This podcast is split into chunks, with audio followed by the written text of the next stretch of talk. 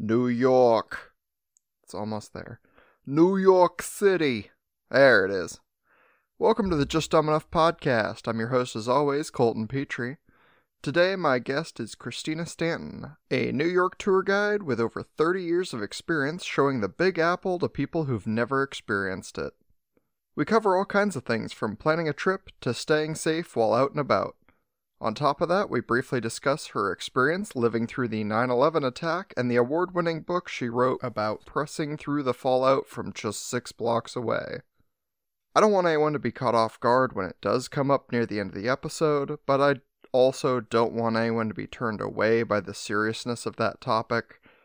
We spend a couple minutes at most discussing the whole situation towards the end of the episode, giving most of our time to the city itself and the experiences any tourist could wish to find while they're there. Let's get to walking here!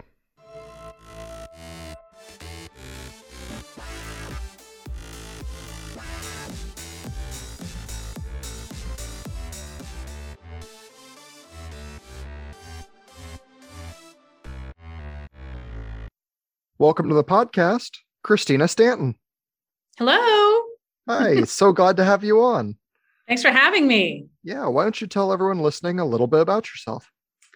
So, my name is Christina, and I'm from Florida, but I've lived in New York City for almost 30 years. I moved there as a 23 year old in 1993 and have been there ever since. So, it's kind of my adopted home, but essentially, you know, I spent more time in that city than I did in my Florida town growing up. So I definitely feel like I'm a New Yorker, even if I wasn't born and raised there.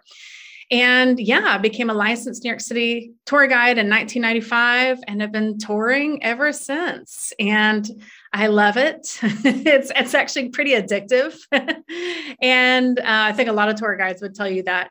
And yeah, so that's that's kind of my life. That's my career, and and um, uh, what started out as like a side hustle ended up being kind of my main my main thing and and I really enjoy it. Yeah, and so many people I think everywhere in the world probably knows the name New York. Like that's probably our most famous place in the US is like everybody knows New York. They um, do. They do. I mean, I have I've traveled a lot in my life. I've even been like in the rural back country of of Mozambique and Madagascar and they know New York. so it's it's pretty famous. But I have to say, I'd like to hear from people to to ask like, do you think that there's a better city to visit than New York? Because it's I'm pretty hard pressed to think that there is one out there. It's just the perfect city to visit. It has something for everyone.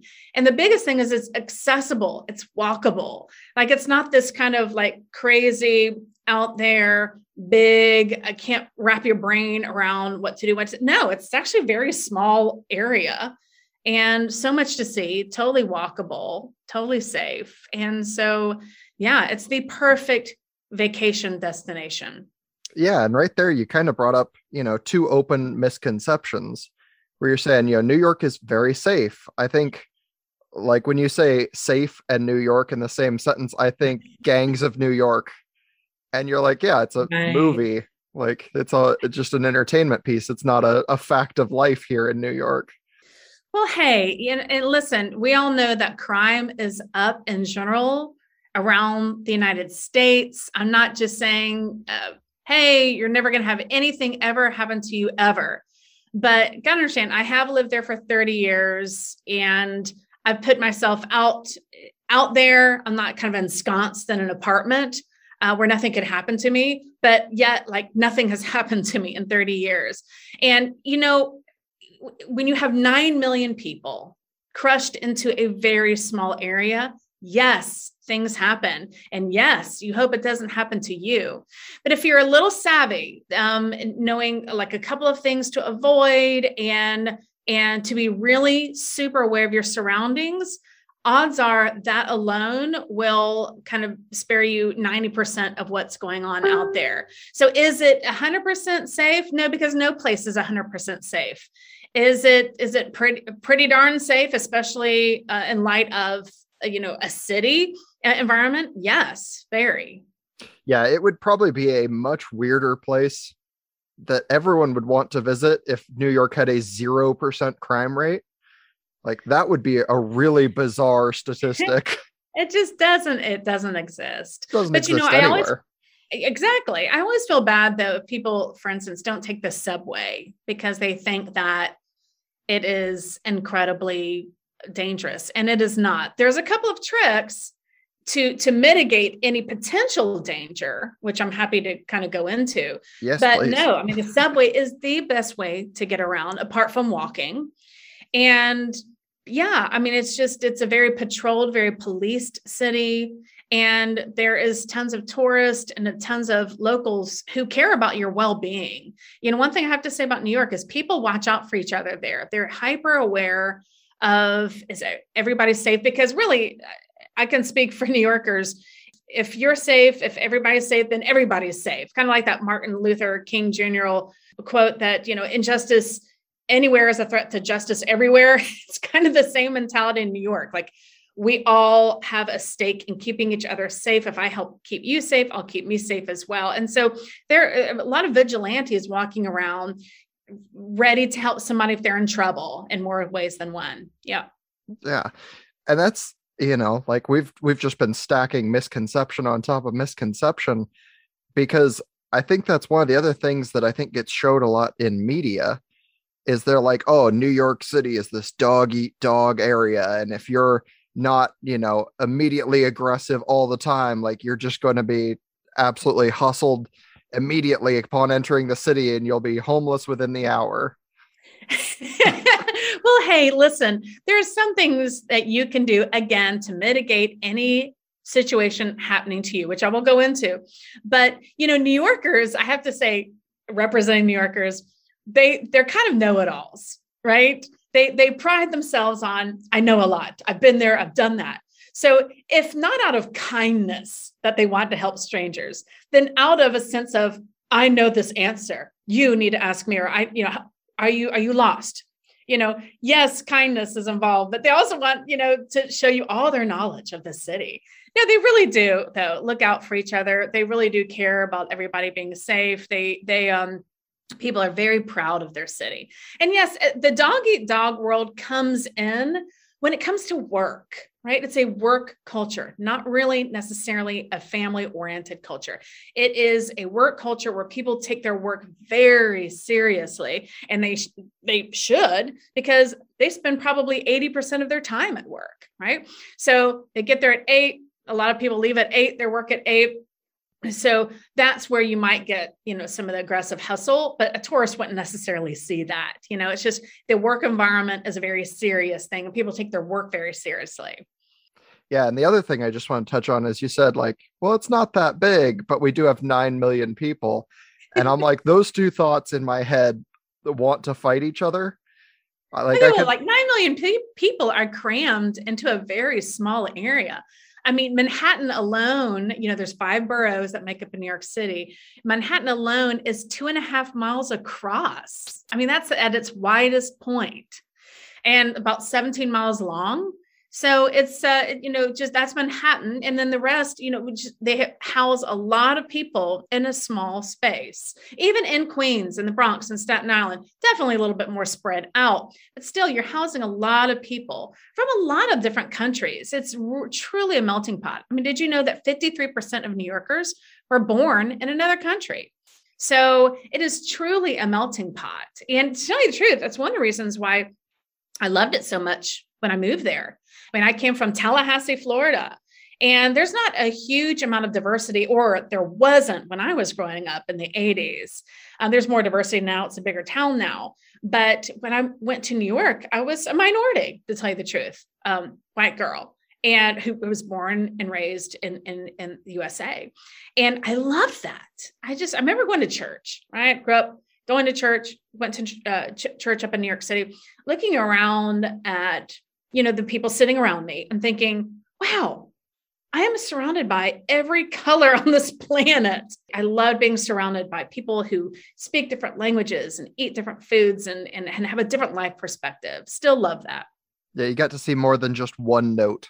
of life. Yeah, no, it's la- it's a layered and textured place, and and you know, and we make it work. You know, uh, everybody comes with their own sensibilities, their own culture, their own ideas, and yet it, it works. It's a little tenuous at times, and sometimes things get top heavy or what have you, and but um, it, you know, like I said, it's like a big melting pot. That's that is essentially uh, a place where so much has been worked out um, culturally and where people had to learn to get along and how to had to learn how to live together and they do it pretty successfully but can i go into some ways to keep safe since yes. we're still on the subject before we go off and then i forget no please. Um, here's a here's a few tips okay so one is when you go to times square right? Or you go to some big tourist hubs, like around the Statue of Liberty, Times Square, maybe Rockefeller Center, maybe around the Macy's. You're going to see people dressed up in costumes like Minnie Mouse and Mickey Mouse and the Statue of Liberty herself.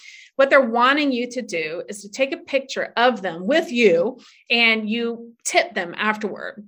But they're so savvy that sometimes, you know, you could be taking a picture of your family or your mom and dad or your loved ones, and one of them will hop into the picture and then demand money from you um, afterwards. If you want to avoid that whole situation, just you'll have to be aggressive and say, no, I don't want that. Right and and they'll they'll do their own thing they get it they respond to that so um, just saying that that that's an element that's out there that you're going to have to deal with because that's what they do is they're they're there to take a picture of you and get tips for being in that picture. Another uh, way to avoid uncomfortable situations is to never let anybody put anything into your hands. Okay so let me explain that. When you're going through Times Square, Rockefeller Center, blah, blah, there are people handing out all kind of stuff from, uh, you know, innocuous looking leaflets, advertising, man- manicures and pedicures around the corner, to um, somebody is handing out New York caps and saying that it's free, um, to guys in Times Square who have CDs and will say, I want you to listen to my music. Okay. So here's the thing you, as long as you keep those hands closed, you will avoid a multitude of issues. Once somebody puts you put something in your hands, like a CD, like a cap, you're kind of caught. You get to hear a spiel that you didn't want to hear. You um, become kind of a target, to tell you the truth, because let's say somebody put the, that CD in your hands, try to give it back to them, they'll be like, "Oh no, it's in your hands. Now you have to give me five dollars," and they won't take it back. So then you got a situation, right? the, uh, let's say the guys who are handing out New York City caps, they'll say, Oh, here, take this free hat. They put it in your hands. And then you get to listen to like a 15 minute spiel on how they represent an organization that helps homeless people and give us $15 for the hat. And to tell you the truth, um, from what from what I've heard, that's that's not going to a homeless organization. It goes into their pockets. So again, you don't want to hear that. You want to avoid that. So the, the the long and short of it is it don't let anybody put anything into your hands. You avoid a whole pile of situations. So some of those uh, basic things. When it comes to like the subway you take the subway. What you need to do is you need to get down to the platform and stand in the middle of the platform right? You don't want to stand by the very edge. And so if there's somebody around who has uh, not mentally emotionally well and they want to push you. Doesn't happen often at all. But um, obviously, if somebody pushes you onto a truck, you have an issue. But you avoid that just by knowing that, okay, as soon as I get down to the platform to wait for my train, I sit, I stand right in the middle. Okay. But the basic thing is keep your eyes always uh, open to what's around you. You see somebody who looks like they're kind of crazy or they're muttering to themselves or they look aggressive you know what? You, you cross the street, you get out of their way, you want to not be a target. You see somebody who is coming towards you, um, you don't know them, just, you know, you always be aware of your surroundings because that's how you're able to avoid any situation coming up on you. So so I know it's it's hard to develop eye, eyes at the back of your head when you're not used to doing that in your hometown and you've only been to New York City, you've only been there for like 2 days but that's something to keep in mind of just constantly being aware of your surroundings and trust your gut. If you feel unsafe, if it feels weird, then then leave you know do what you need to do. Now that being said there's some areas in town that are fantastic that are not as squeaky clean in newer buildings as let's say times square. And i always feel bad let's say if somebody goes to the lower east side or east village and it looks a little scruffy or even chinatown they're like oh it's dirty some people will say. But you're also missing how fabulous those neighborhoods are you know put yourself out there uh, for sure and and go go see some things that um yes just stretch yourself but do trust your gut. If something feels you know uncomfortable then backtrack and do what you need to do to get around people. The idea is to kind of be around people because there's safety in numbers for sure. Well and those are a couple of things that are you know pretty common sense if you're just you know standing out there like don't stand close to railroad tracks you should probably do that anytime there's a train anywhere. Don't stand near the tracks because anyone can be unhinged at any time. Yes. And also a stiff breeze. like I get that the subway is underground, but like I could stand up above ground where we have trains up here. I could fall with a stiff breeze if I'm not paying attention. Like and some just, some of our subways are over ground, and yeah, I agree. You're, you're, something falls on the to the track. If your cell phone falls onto the track, then it stays on the track. You know? yeah. Don't try to save that thing. Yeah. And the same thing, like, you know, if you're coming from a small town, I understand where people say, you know, like, I live in a very small town. Everyone is very kind because everyone knows everyone here. However, if you are out in public anywhere at any time and someone seems really aggressive, best not to interact with them. You know, yeah, like just give them exactly. the space, keep yourself out of that situation. Yes. Yes, yes, yes. So um, those are just some things to keep in mind. Also, you know, people ask me, oh, what should I have on the itinerary? Um, what about restaurant reservations? And you know what I say about that? New York City is, is so interesting. There is a wonderful restaurant on each corner, it seems like. I always feel bad when somebody, uh, unless they just love a certain chef or love a certain cuisine, uh, they find themselves in Greenwich Village but yet they've made a restaurant reservation in the Upper West Side. And now they have to run and try to try to navigate themselves to get this restaurant reservation. But they've lost travel time, you know, when there's fabulous restaurants in Greenwich Village. So I would say nix the restaurant reservations and just see where where things take you. Another thing that makes me um, kind of cringe is to hear if a tourist comes and they spend time in Times Square, by the way, I'm not one of those snobs who says stay away from Times Square. I love Times Square. Um, but let's say they go to Times Square and they spend time at Macy's, but you know they never get to all the neighborhoods below 14th Street, such as uh, Soho, Chinatown, Little Italy, East Village, Lower East Side, Greenwich Village, Tribeca. They they miss all of those. Well, that's kind of what New York is. New York is a collection of neighborhoods, and they're all so interesting and different from each other. And uh, so I feel like you really get the heart of New York City once you visit neighborhoods. And a lot of people end up just kind of going to where all the tourists are, and that's fine too. But definitely make time to go to some of the neighborhoods so you can just see how different how and special they are. Yeah, I think that's one of those like if you are for whatever reason in New York for 12 hours and you want to see like the main New York experience. Like, sure, spend your 12 hours walking that that small area of space, like you said, that is very New York. But if you're there for a week, how are you going to go to a place that has places called Chinatown and Little Italy and not go? Right. I mean, Little Italy is just fantastic. They're all fantastic. They all just have this really interesting ambiance that's just very different from the rest of the city. So, and I'll have to say, I'm a little biased, but I'm a big believer in tours. Just a little biased, right? Just a little. because, you know, there's so many interesting things to see that it's just easy to, to, to pass them by. Um, I'm a big fan of walking tours. And if you don't want to take like a walking tour, get some, get a book, get an app you know do what you need to do to um, be able to really see some highlights. Like for instance people go down to greenwich village and they like where's the beatnik generation? Where is all the cool you know, little mom and pop stores? Because to tell you the truth, it's kind of easy to miss down there.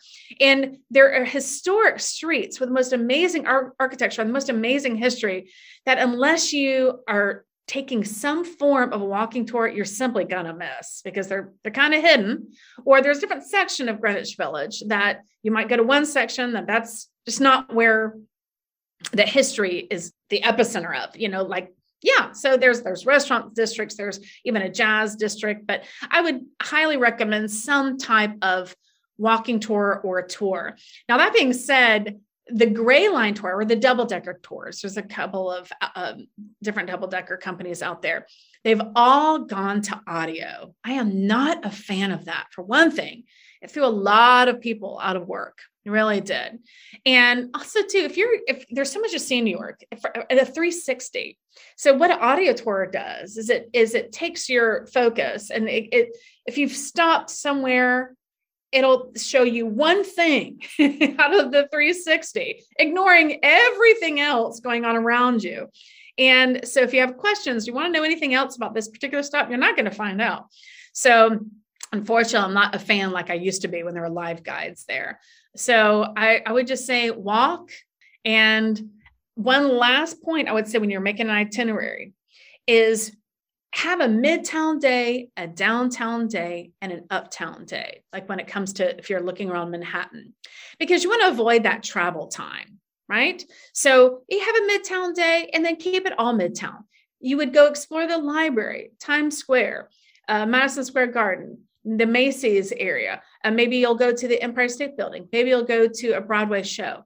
Then go to an uptown day the next day, right? So you're not traveling all the way from one end of the island of Manhattan to the other. The uptown would be you do a Central Park. You would do the museums of the Upper West Side, like the Museum of Natural History. You do museums of the Upper East Side for instance, the Metropolitan Museum or the Museum of the City of New York, and you just kind of keep to that area. So it's all walkable. You're just flowing from one point to the next. Or go to a downtown day and see the neighborhoods, right? So you would get off at 14th Street, go walk through Greenwich Village and wind your way down all the way to the financial district. So it's just uh, you waste some time if you're trying to hit all these different points in all these different places in Manhattan and you just you spend a lot of travel time. Yeah, pick a section and just go see everything there is to see in a day. Yeah, it feels like, you know, drop a bunch of pins on a map. You shouldn't ever bypass one pin to get to another. Yeah. You know, like follow a distinct pathway that you can see everything without having to loop backwards. Yes. And go back up. That makes sense. Are there ever, I know obviously there's a lot of people traveling from a, a lot of places just to come see New York City. What are the most common things people want to hear about when they get there? Well, you know, when the most touristed place in New York City is actually uh, when I when I um, quiz you, what do you think is the most touristed place in New York City? Well, I don't have a lot of information, but based on what I've heard, I would say Manhattan seems like the place to be. Yes, for sure. What what in Manhattan then? And you're very right about that. Um boy, when you I think am, of New York, what do you think of? I'm gonna I'm gonna side with the uh the entertainer in me and say Broadway. yeah, you know, I would have thought that too. I would have thought Times Square, like that is the epicenter. But actually, you know, it's Central Park. Oh, so it's like when people come to New York City, like no one ever misses Central Park. It's 843 acres, so much to see. So I would say that's definitely worth seeing. Um, but again, you can't go and visit 843 acres. You're not going to do it. And there are definite highlights there. So again, with an audio guide or some kind of an app or some kind of a walking tour, because I when I do a Central Park tour, I, I really only hit about a quarter of it. But within that quarter, we see some really cool stuff. And there's a route that I take people. But it's even that is worth planning if you can. Wandering around Central Park, you are not going to go wrong. Wandering around and, and seeing actual things that um, are historic, that's a plus, isn't it? Like, for instance, I mean, did you know that um, last year they unveiled a, a statue of the first women in uh, Central Park, meaning of all the statues that are in Central Park, It's the first one of of real live women who walked to the earth. It took them all the way to 2021 to come out with such a thing. Can you believe that? So there are sculptures of women like Alice in Wonderland, she's fiction. The yep. angel on top of the uh, these uh, the fountain at Bethesda Fountain, you know, fiction. So yeah, it took them a long time, and it was it's called the the the women's movement memorial and it is uh, reminding us of, of uh, women who helped allow women to get the vote right in the early 1900s so that's fantastic. But if you were walking by it i mean you wouldn't know. That's new. Just came out last year. There's not anything else like it in the park. It took them all this time to come up with with such a sculpture of commemorating real women who walked the earth. So all these interesting things that you would you would help you appreciate things more. Yeah. But yeah, Broadway, absolutely. Times Square, absolutely. Statue of Liberty is worth seeing to me, mainly because Ellis Island is such a wonderful museum, and you can't go there unless you do that whole Statue of Liberty ferry system. But just saying, uh, plan the whole day because um, it's it really needs a good strong six hours. And not, not everybody has six hours but if you're going to go there and think that you're going to be kind of blowing through it in two you're going to be disappointed. And you'll disappoint yourself because you're going to want to spend time there. Yeah you're like oh we'll, we'll grab a late breakfast. We'll hit the statue of liberty. We'll come back and grab lunch.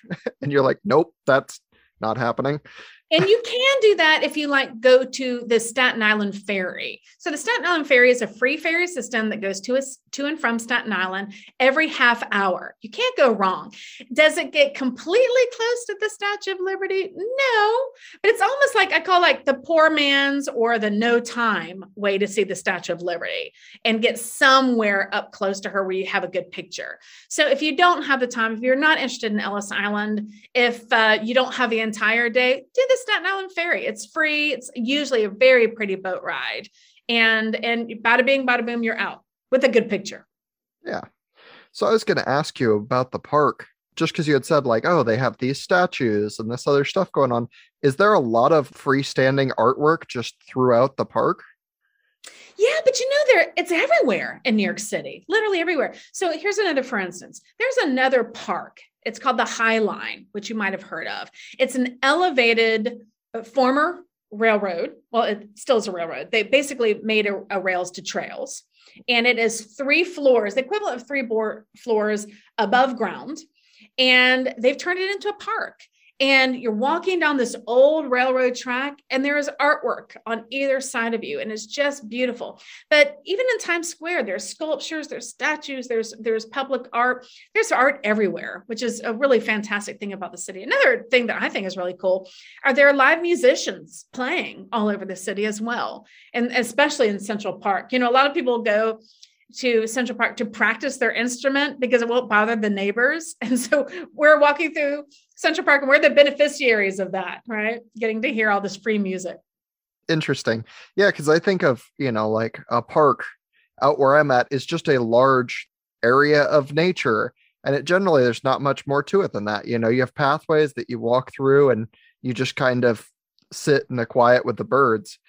Whereas this is a whole thing. Like you are you are taking a trip through basically an art installation that yeah. just happens to be outside. Yeah, yeah, yeah, yeah. Sure is. The whole city is just is art. And you know, if, if you uh, are on a budget, there's also ways to see art for free. I think MoMA, the Museum of Modern Art, has I think a free night. I believe it's like Friday after five there is a, the Museum of Natural History. You only have to pay a dollar to get in there. Um, it's a suggested donation. Uh, the Metropolitan used to be the same, but it's not anymore. But yeah, there's there's ways to to to cut down. Uh, there's there's a lot of free museums, and uh, just all you have to do is Google free museums in New York City, and and you've got that. You know, if you want to, New York is a very expensive city. And there are ways to cut corners, um, not hitting the nice restaurants and going to a grocery store and buying elements of a sandwich. That's way to save money. They you can save money uh, on Broadway shows and various ways. That's easy to Google on the internet.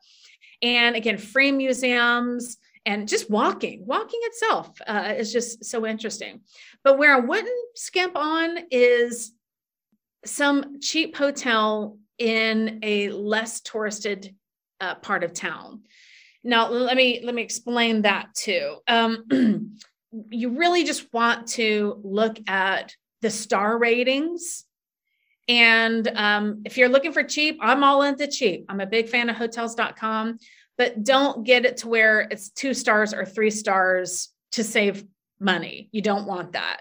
Okay. You want the highest star rating at the cheapest price, but don't sacrifice have you're not going to spend a lot of time in your hotel room that is for sure but you there are some dumps out there you know that really are shouldn't be calling themselves hotels right there are some dumps out there and you don't want to be stuck feeling unsafe in an unclean room, hotel room. If you are in limited budget, don't skimp on that. Do you understand what I'm saying? Oh, yeah. um, and I'm all into not, you don't have to stay in Times Square. You don't, you don't. There's a lot of cheap hotels in the financial district. And, I, and I'm a little biased because I live in the financial district, but they're fantastic and they're cheaper because uh, everybody wants to stay in Times Square. Well, you're going to go down there anyway because there's so much to see but again don't don't skimp on on the hotel room to feel unsafe and and have an unclean environment yeah as someone who just got back from a trip uh, all the way across the country in georgia uh, i would not stay in a two star hotel anytime soon not worth it. Not worth it. Not especially worth it. not if you're in a big packed city. Like that is yeah. not the place to do it. But I, I do I want to re- reiterate that point that there's a lot of hotels in the financial district and great area. There's and you're surrounded by all kind of things to do so. Yeah. No that's awesome. So on the other hand you know people come in with all these expectations. Are there ever anything you know that people run into that they're just kind of disappointed by anything that they really like had this weirdly high expectation or this unrealistic idea when they came to new york they were going to see you know like skyscrapers made of gold into the sky. And then they showed up and they're like, there's no gold skyscrapers here. Actually, you know what I hear a lot is people will go to the Statue of Liberty and they always say, I thought she was taller than that.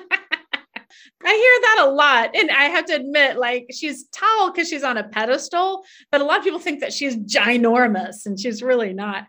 So um, that's the first thing that came to mind. I, I can't say, um, you know, uh, people do get a little frustrated how much walking there is. The amount of walking that you need to do in New York City to really get from point A to point B and to see things is is hefty. So, for instance, if I have, let's say, a group of senior citizens, and let's say they're going to be spending time at the 9 11 memorial.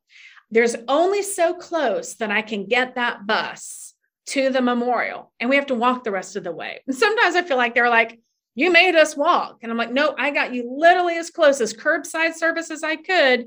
It's just a walking city and it requires a lot of walking. That being the case, don't come to New York City bringing your best clothes and your four inch heels, ladies where eh, literally I I will you know, invest in a very expensive pair of, of tennis shoes with an incredible heel, like three three inches of, of foam or whatever, because you need your feet to be in in optimal form. You come here and you do not take off those sneakers because you need to be in comfort because you're going to be hurting after a while. Everybody does. They're just not used to having that kind of a walking environment like New York is. And you just you you want to see everything. You want to walk everywhere. So don't kind of shoot yourself in the foot aha, so to speak, by bringing some uncomfortable shoes or some pretty shoes. Nobody is looking at your shoes. You need your feet, and you need your feet in good shape to get you to point A and point B to see New York.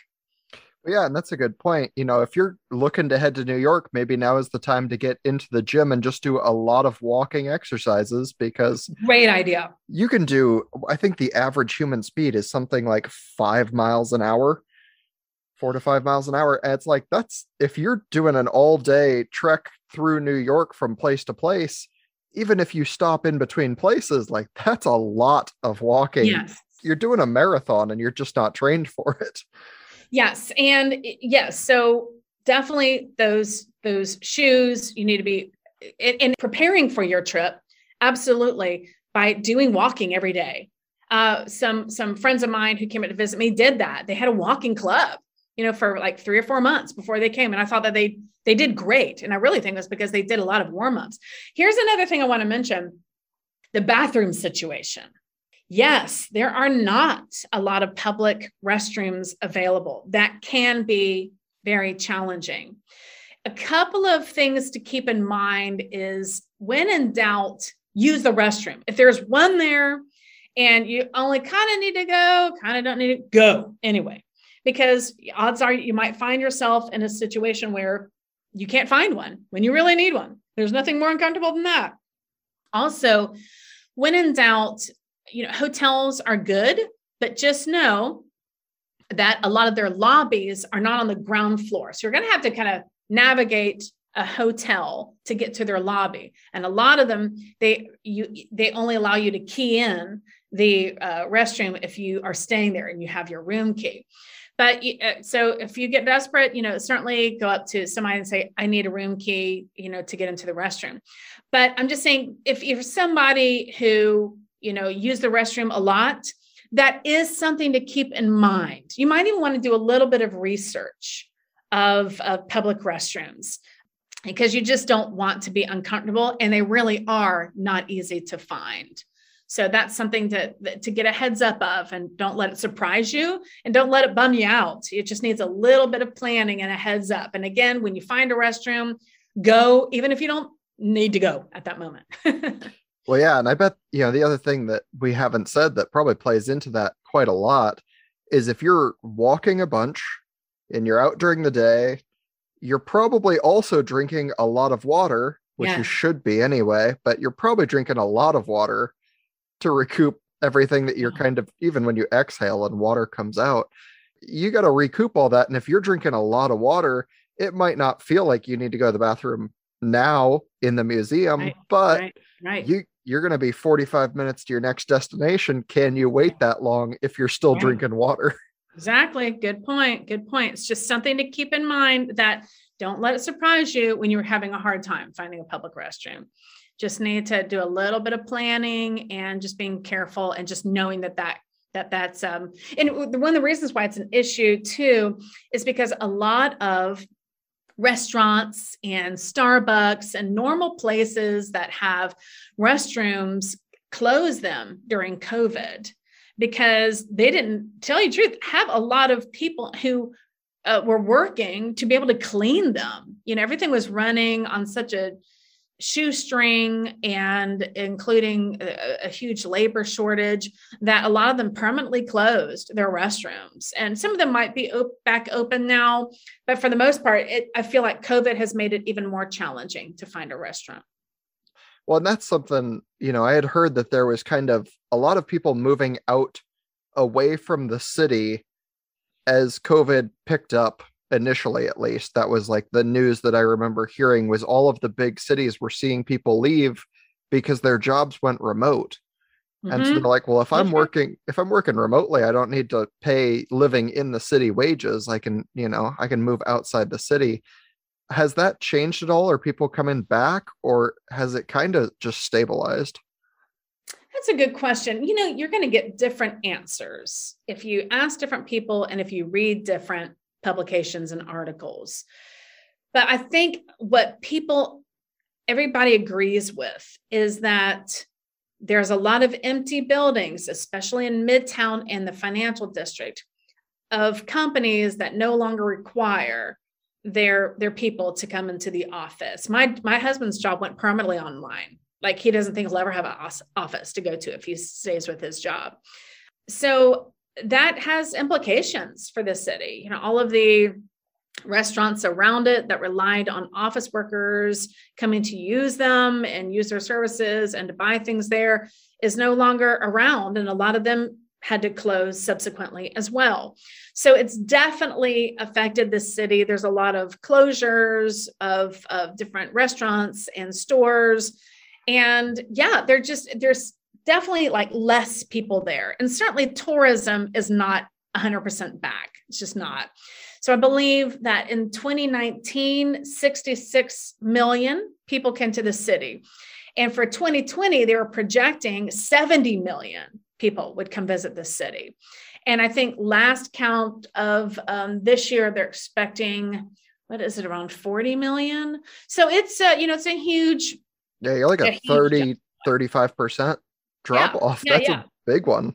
Yeah, it's it's huge. So in some ways, if you go to the city, there's less lines. There's less people on the street. That's nice for a lot of people but but yeah so it's you know, the loss of tourism the loss of office workers that has definitely affected the city and it's just it goes to show what's going to happen in the future we're just not sure and a, a, lot of my friends yes did move out of the city and they did make different arrangements for their lives since they don't have to be at the office anymore but it doesn't mean that the city is any less exciting and fun to visit or expensive it still yeah. has all of that so one of the things you had kind of said, you know, initially is like it's 52%, I think that's the number you had said, people who are born internationally living in New York. Do mm-hmm. you see that same kind of ratio in people coming in for tourist visits? That's a good question because you know what they say that international tourists coming to New York City stay twice as long and spend twice as much. So the loss of international tourists has been a huge hit to New York City because they're they're kind of let's say the best tourist yeah. because again they drop a lot of money and they stay much longer so that's been that has been tough that has been tough you know and and, and if things stabilized in America uh, COVID wise I mean that's great but other countries haven't has haven't been that lucky or they they've had their own issues with COVID and so that means the loss of of lots of people in different countries like you might have heard of China you know, that Chinese uh, tourist, there was a huge amount coming into New York City, and well, you know, that's that's a demographic that's that's just not bounced back at all. So uh, it's it's definitely uh, the city's taken a hit. Certainly, certainly has. Yeah, it's shifted a lot more to its kind of the people inside the U.S. that can still travel here. That makes right, sense. Right, right. Uh, it makes sense on the other hand, you know, when you're saying like they stayed twice as long, spent twice as much you know, if I was flying over at least one ocean to get here, I would too. yeah, exactly, exactly. That's their precious time.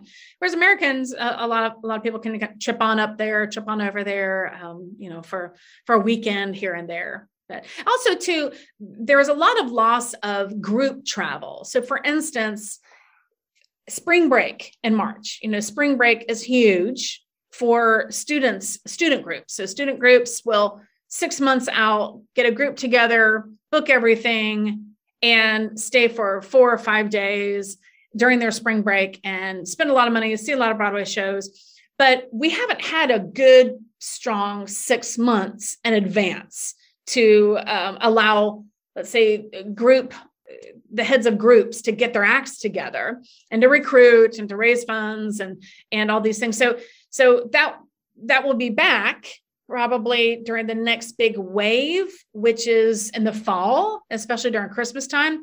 But the big time for, for groups is, let's say, March through the end of June. And unfortunately, that has not panned out very well because we haven't had a good solid six months in advance for people to feel safe enough to proactively start the process of gathering a group up to travel together to New York City. And so um, now that'll probably be back next year, barring anything crazy happening.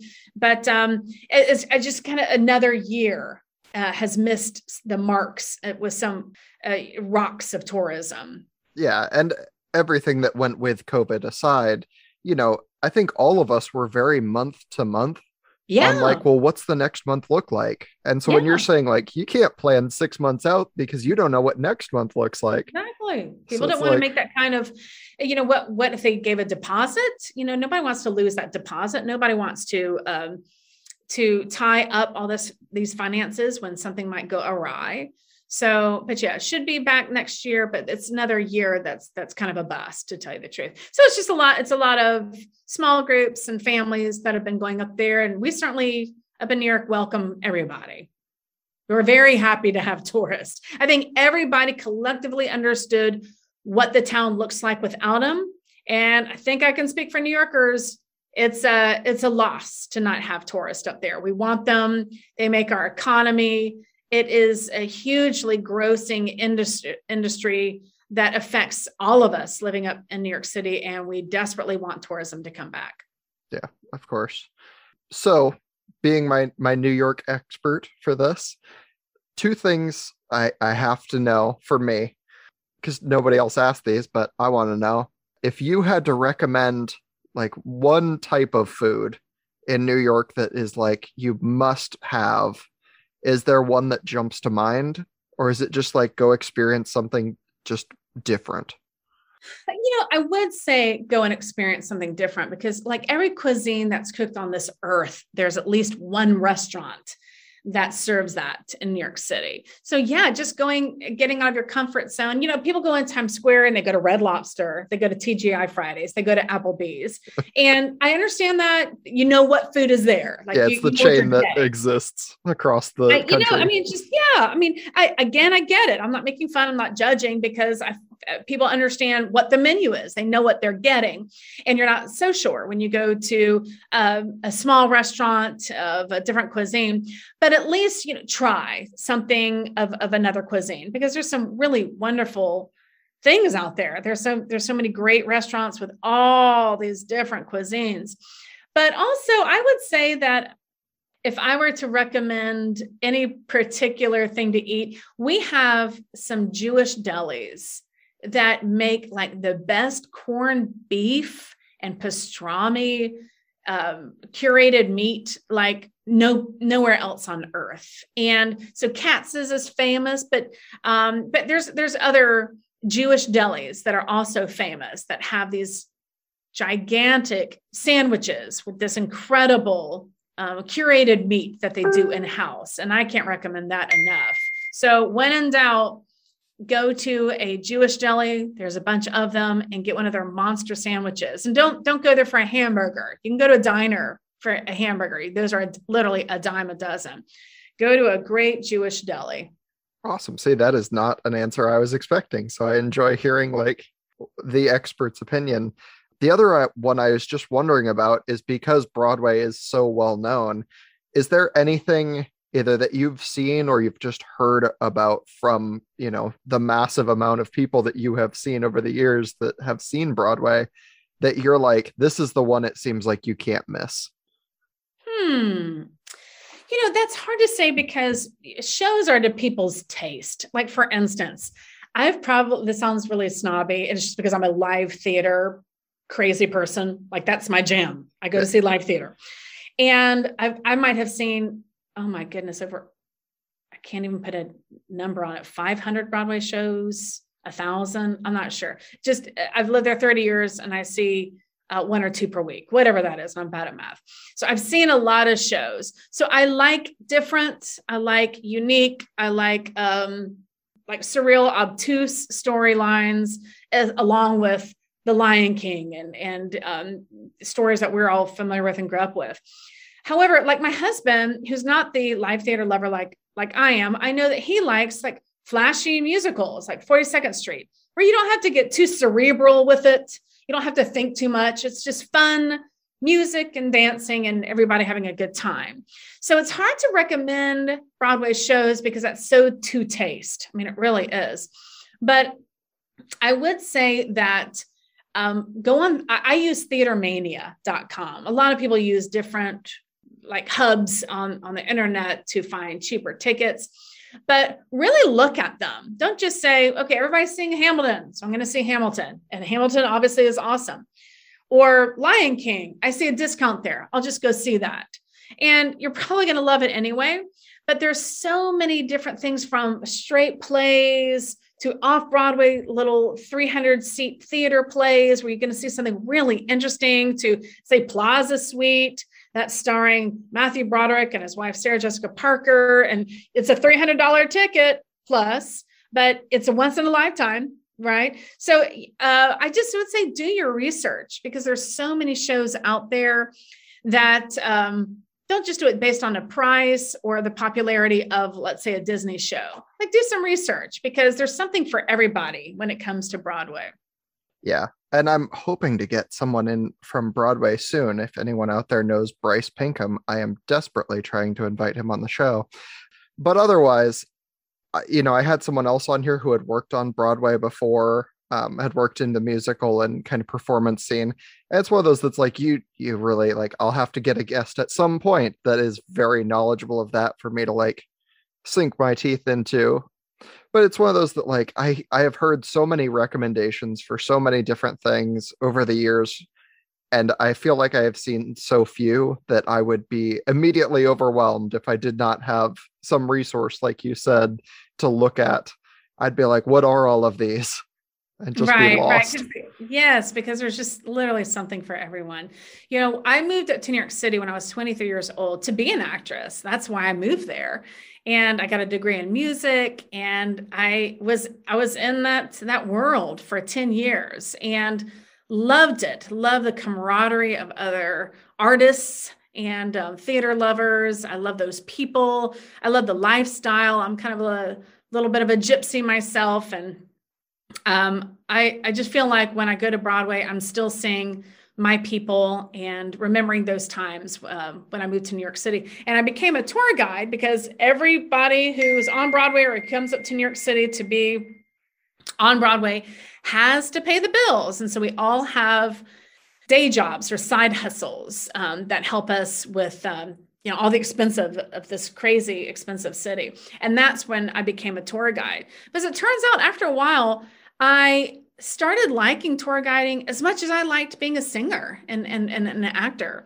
So I just, and I, and I also felt like I was really good at it. Um, I felt like I was decent as an actress, but I felt like tour guiding just kind of became my thing. Right. And so I, I ended up morphing to that. But you know i i've been taking tourists probably a couple of thousand every year since 1995 and i'm 52 now so i've been doing it since i was um, 25 and it's so nice to say that you're good at something you know right? And it may be as a new york city tour guide. Yeah am i solving the world's problems? No. But i'm helping people to have a good time in new york city and, and hopefully kind of giving some real hospitality and making them feel more comfortable in the city and feel like they're able to really like see it in the way that they want to.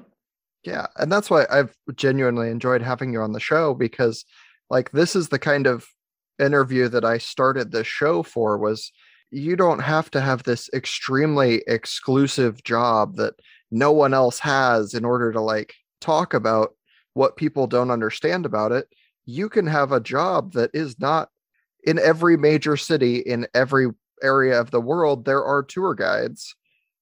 But like how often do you ever sit and think about what a tour guide has to do and go through and live in the city and what they experience and you know things like that? Well um, i'm a writer uh, as well and i'm currently writing a book on my tour guiding experiences because of all of these years being a tour guide crazy situations have happened and i decided to put it in a book form. Some of these nutty nutty things of, of life as a New York City tour guide. I, I, haven't decided the title yet, but maybe something like Confessions of a New York City Tour Guide. yeah, of course. And um, so I'm writing that now, and I'm, I'm looking, I'm having fun writing it because I remember everything. And part of it is I kept notes on on everything. So in a way, it's kind of already written. So I just have to, you know, build out all of the stories. Yeah, which, and know. and this is kind of your. uh the brave return to a second book because I've had a lot of people on the show and they seem to go one of two ways. Either they write one book and then they never return to writing a book because either the writing or the editing was the most nightmarish experience of their life, or they're on their 10th book. Right. Um, you know, it is. I have to say, it's funny. I think I, I, think I'm the the latter. It is a little addicting because once you spend time writing a book, you feel like your skills just got so much better. And you know, it's just like you. Uh, a lot of people like expressing themselves creatively, and that's become my creative expression. But I wrote a book about 9 11, and it came out um, not too long ago in 2019, and it was great. It won awards. Uh, it's it's it sold. Uh, several several thousand copies and that's really great. I also feel that it's it's it's educating people about little lesser known stories about 9-11 uh, we have a firsthand account ourselves having lived only six blocks from the world trade center during the attacks we are basically residents of the neighborhood in which the uh, where the attacks happened and so it's different perspective uh, I can't say I enjoyed writing it. It brought back some very sad memories. And it took me four years to write it, but I'm glad that it's out there and I'm glad that people have learned more about the attacks uh, from a different perspective. It kind of helped round out their their understanding of of the New York City attacks. But um, certainly, it's going to be nice to write a book that's fun to write. yes, with the tour guiding. Yeah, absolutely. Well, I have kept you for quite a while, and I've appreciated your time immensely. Thank you so much for doing this. Uh, if there's anywhere people want to find you or get a tour from you or find your books, where can they find more information for you? So easy peasy, Christina Ray Stanton uh, C-H-R-I-S-T-I-N-A-R-A-Y-S-T-A-N-T-O-N uh, dot com. And that is my book and article website. I've written a lot of articles about New York City, New York City history, 9-11 history, even about being a tour guide and uh, my 9-11 book, of course. So, and it's all also just my upcoming appearances I, I, speak about being a tour guide and i speak about 9-11 actually all over the world so if you want to keep up with me and what i'm what i'm writing what i'm doing that's that's the best way i'm also on facebook under christina ray stanton author so if anybody wants to keep up with with my goings on and, and my my articles i'm there as well awesome well thank you again so much for being on the show i've appreciated it thank you thanks for having me Thanks for listening to another episode of the Just Dumb Enough podcast. Remember to tell others about the show. It's slowly growing, but it could do it a lot faster with some help from listeners like you. You could also rate it on Spotify or iTunes. It only takes a second and it means a whole lot to me. I don't think I have a whole lot else to share. Oh, but there is going to be a second episode this week in just a couple days, as a matter of fact. If you're one of those who listens to or downloads this right away, you might have some time to guess at what's coming up before it's uploaded because it's related to a specific day that happens this week. Moving on, we've got the final rankings from April. Number one, the United States, with Oregon narrowly beating out rising star Florida. Number two, Canada, with Alberta leading the pack. 3, Australia with a come from behind jump to the top 3. Number 4, the United Kingdom. And number 5, Mexico. That's all I've got for this episode, but I'll see you in the next one. Bye bye.